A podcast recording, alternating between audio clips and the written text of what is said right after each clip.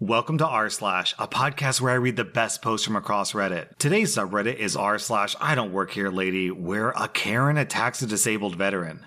Our next Reddit post is from something with that too. Right, so this took place way back in 2007 when I was in my early 20s working full time in an auto parts store. I drove a white 1982 Nissan Pulsar. It was ancient, but I didn't have any complaints. It's 7 a.m. I'm driving to work one morning and pull up to a crosswalk to allow a dog walker to pass me. Without warning, my passenger door opens and a gentleman hops in next to me, nods, says a friendly hello, and buckles his seatbelt. He was a sweet faced, white haired senior wearing a sweater and brown pants, definitely in his 80s. I stared in shock and stumbled on my words, totally bewildered by what was happening. He saw my expression and said, Oh, I'm sorry. The train station, please. That's when I saw the taxi sign near the crosswalk. Taxis here are white, but definitely not hatchbacks like my car was. He had a big cheery smile, and I, still puzzled, realized that the local train station was two streets away from where I worked. I was heading past there anyway, and he didn't seem like an axe murderer, so why not? I relaxed a little, shrugged, and said, uh, sure thing. We drove off together, and he peered out the window, smiling. He said, you taxis are much quicker these days. Ah, it's a beautiful day for a train ride, don't you think? He looked at me, still with this big smile, and said, I'm Jerry. Lovely to meet you. I'm meeting my friend for breakfast today. I'm so excited.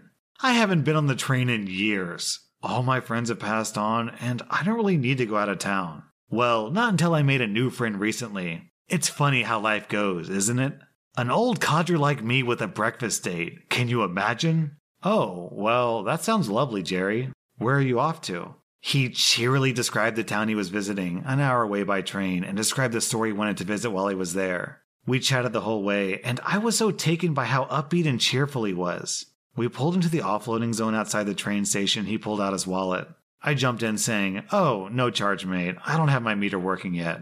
I figured that telling a lie was better than deflating his happy spirit with an embarrassing situation. He was very pleased. It was a chilly morning, so I walked into the ticket office where there was a heated waiting room where he could sit until his train arrived. He thanked me, smiled, and said, It's a beautiful day for a train ride. You take care now. Take care, Jerry. It's been 11 years, and I often find myself smiling when I remember him. It's always nice to take a break from entitled parents and choosing beggars for the occasional wholesome story like this, right? Our next Reddit post is from Rackenule. I work as a management consultant at a firm where we travel to companies to improve their organization in certain areas. I won't get into the details of the work as it doesn't matter in this case.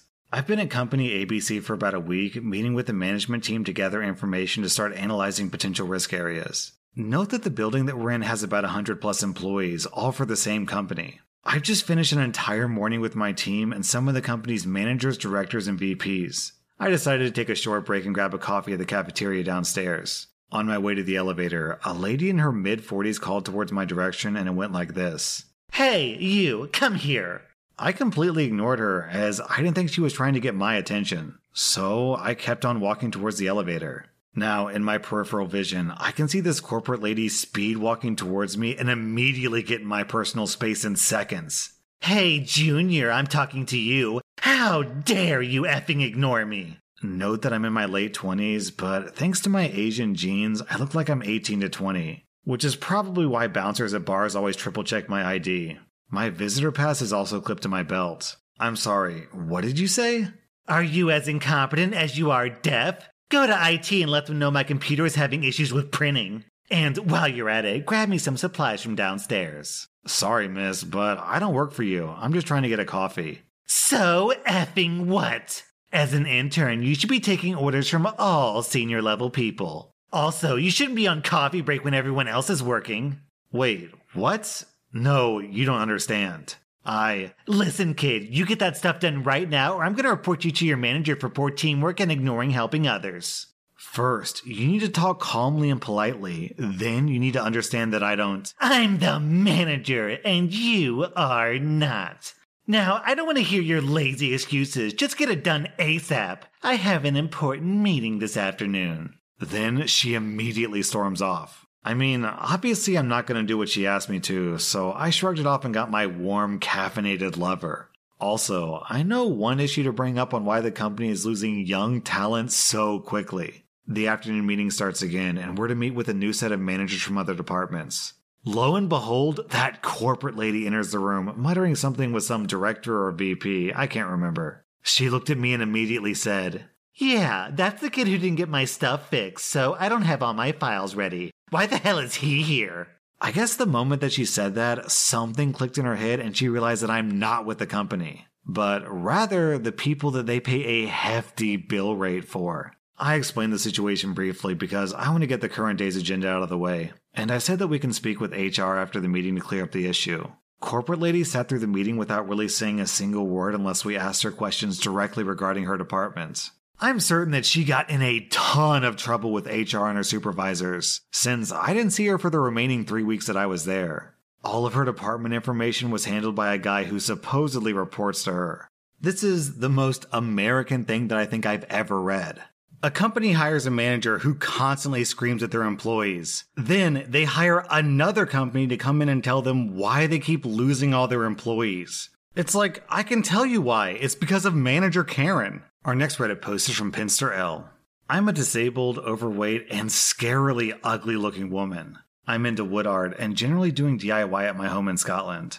I'm also a British Army veteran. Due to a back injury that I sustained in the military, I can't walk more than a few meters. So I get around on a mobility scooter complete with Armed Forces veteran stickers on it, front and back. I'm proud to have served. My local big box DIY store famously wears orange. I also believe the company is owned by the same folks that own a US big box store that famously wears orange. I go fairly often, often enough that I know where many of the things are. I'm dressed in jeans, a floral print top, and slip on shoes. No orange anywhere. I was down the electrical supplies aisle looking for just the right light switches and sockets for the remodel I'm doing in my long hallway at home. I pick one up every now and then to match with the color swatch that I brought with me to see how they look. Most of them I put directly back on the hook that I picked it out from, and the others go in the basket on the foot of my scooter. Also in this aisle is an old man, I'd say probably in his 80s. He's looking at the aisles, but seemingly rather confused. Being nice, I ask him if he's okay. That's mistake number one. He tells me he's looking for an adapter so he can plug in his electric toothbrush to charge. I know exactly what he needs, and I show him exactly where they are. Mistake number two. He smiles and gives me a grateful thank you, and off he goes happily with his adapter in hand to the tills. I feel good. I've helped someone out. So I go back to my own shopping, or at least I try to. Excuse me. I turn to see a young man with a handful of different switches. Which one of these should I use for an internal switch for an external light? I look since I'm feeling delighted to be able to help. Mistake number three. I point to the one that has a light on it so you can see when the switch is on. I'd probably use that one. That way you know if the light is on or off if you can't see the light itself. He smiles happily, dumps all the other switches on a shelf, and starts looking at the other items on the shelves. So I go back to my shopping, or at least I try to. Again. Enter Karen. Excuse me. Mistake number four. Yes, I reply. Where do I find the stuff to put on walls to fix a hole? It's down the other end of the store, somewhere near the painting supplies, somewhere near the tills. Yes, but where and which shelf? I'm not sure. Just take a look down there. A member of staff might be able to help better. I need you to show me. Sorry, just look down there. I'm about to pay for my shopping. But you need to show me. I don't know the right stuff. Look down there. There's a big banner by the right aisle. There may be someone there who works here. But you work here. It's your job to help customers, so show me where it is and what I need. It's not my job. I don't work here. Am I wearing an orange apron? Ask someone wearing an orange apron. They'll help you. I start trying to roll my scooter forward towards the tills. Karen, faster than a speeding bullet, steps directly in my path, only an inch or two in front of me. Now, these scooters are heavy and solid and won't take any damage from hitting an ankle. There was absolutely nothing I could do to stop quickly enough. Karen shrieks. You hit my leg! You tried to run me down! Ow! And the tears flow. Her shrieks alerted a couple of staff members who came running. She ran me down. I want the manager. I want the police. I want an ambulance. I want her fired and arrested. Then a mature looking man in a suit with a large orange badge with his name and the word manager on it comes running up, also alerted by the shrieking and shouting. He asks what happened. Your assistant in the lazy cripple chair tried to kill me. I want her arrested and fired, and I'll sue the store for my injuries. What assistant? This lady doesn't work here. She does, and she tried to run me down. My ankle is probably broken. Note that she's still standing, stomping around, shouting, and generally not behaving like someone with a broken ankle. Maybe a spoiled toddler, though. I say, she asked me where something was, and I told her where to look, and she got demanding and behaving like a spoiled child, and then deliberately stepped in front of me when I tried to leave. There was no way I could stop in time. Liar! You do work here. I saw you helping two other people. Him. She points at the young man who stopped to watch the commotion. Yeah, I helped, out of the goodness of my heart because I'm a nice person. That doesn't mean that I work here. The young guy says, Yeah, she was nice enough to help me. I asked her because I saw her helping out an old guy. I knew she didn't work here.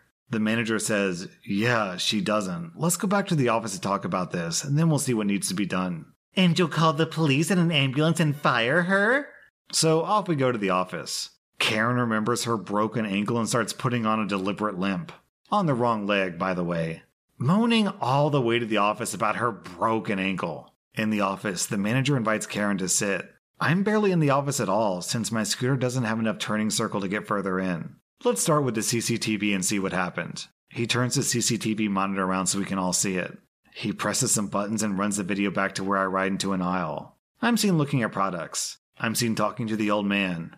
I'm seen taking him to a shelf and passing an adapter to him. I'm seen talking to a young man and pointing at a product in his hands. I'm seen talking to Karen and pointing down the store. She is seen looking angry with fists clenched talking at me. I'm seen moving off.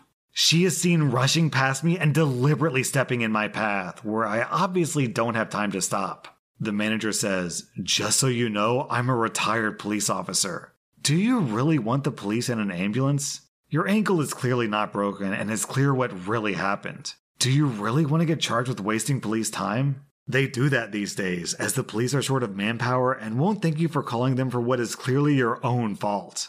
They may even charge you with a hate crime with what my staff and I heard. Or will you just leave the store and not come back? But. Really? Karen wilted. She stands and, with no sign of a limp, walks out with a member of the staff escorting her meekly out. I was thanked for my patience and handed a gift card for my trouble. I paid for my stuff using the gift card, which covered the whole cost, plus some more credit remaining on my card for the next visit. I may not help anyone else next time, though. Our next Reddit post is from Mavoom. About six years ago on a Saturday night, I was hitting up a concert with some friends. Now, this venue had two parts. The main part was a restaurant slash bar with a big outdoor venue that could fit about 1,500 people, and across the street was a second venue that could fit about 1,000. I got confused as to which venue I was heading to, accidentally parked at the main venue, saw my mistake, and walked across the street to the intended venue. Now, I'd worked late that day and couldn't go home and change, so I was wearing a black polo shirt and black pants. After my concert ends, I walk back across the street to the main venue where I'd parked, and I try to take a shortcut around the building only to find myself blocked by temporary fences and barricades. I look to my left and see a couple of tour buses, so I head towards those and manage to walk in between them. I find myself in a loading slash staging area with some hospitality tents and people walking around while I'm hearing a band playing really close by. I grab a snack and a drink and ask a random guy how to leave, and he points to the right.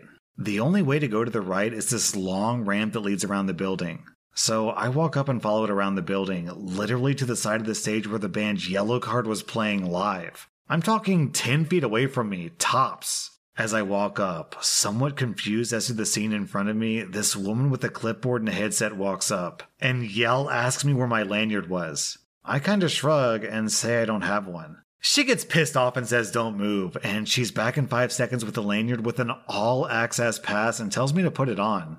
I try telling her that I don't think that I'm supposed to be here, but she snaps at me and tells me to shut it. She says to stay right there to guard the ramp to make sure that no one accidentally tries to come up that way, literally what I had just done, and walks away. So, I spend the next 30 minutes on the side of their stage while they finish their set.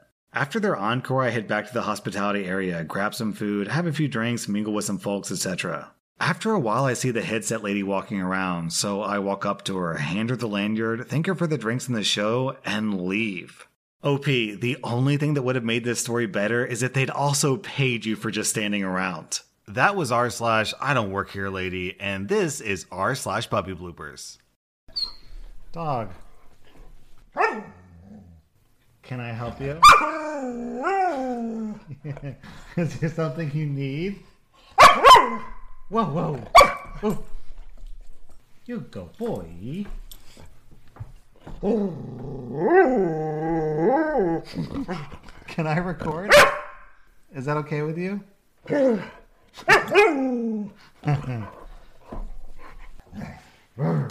He's angry. No record, only play. Right? Woof.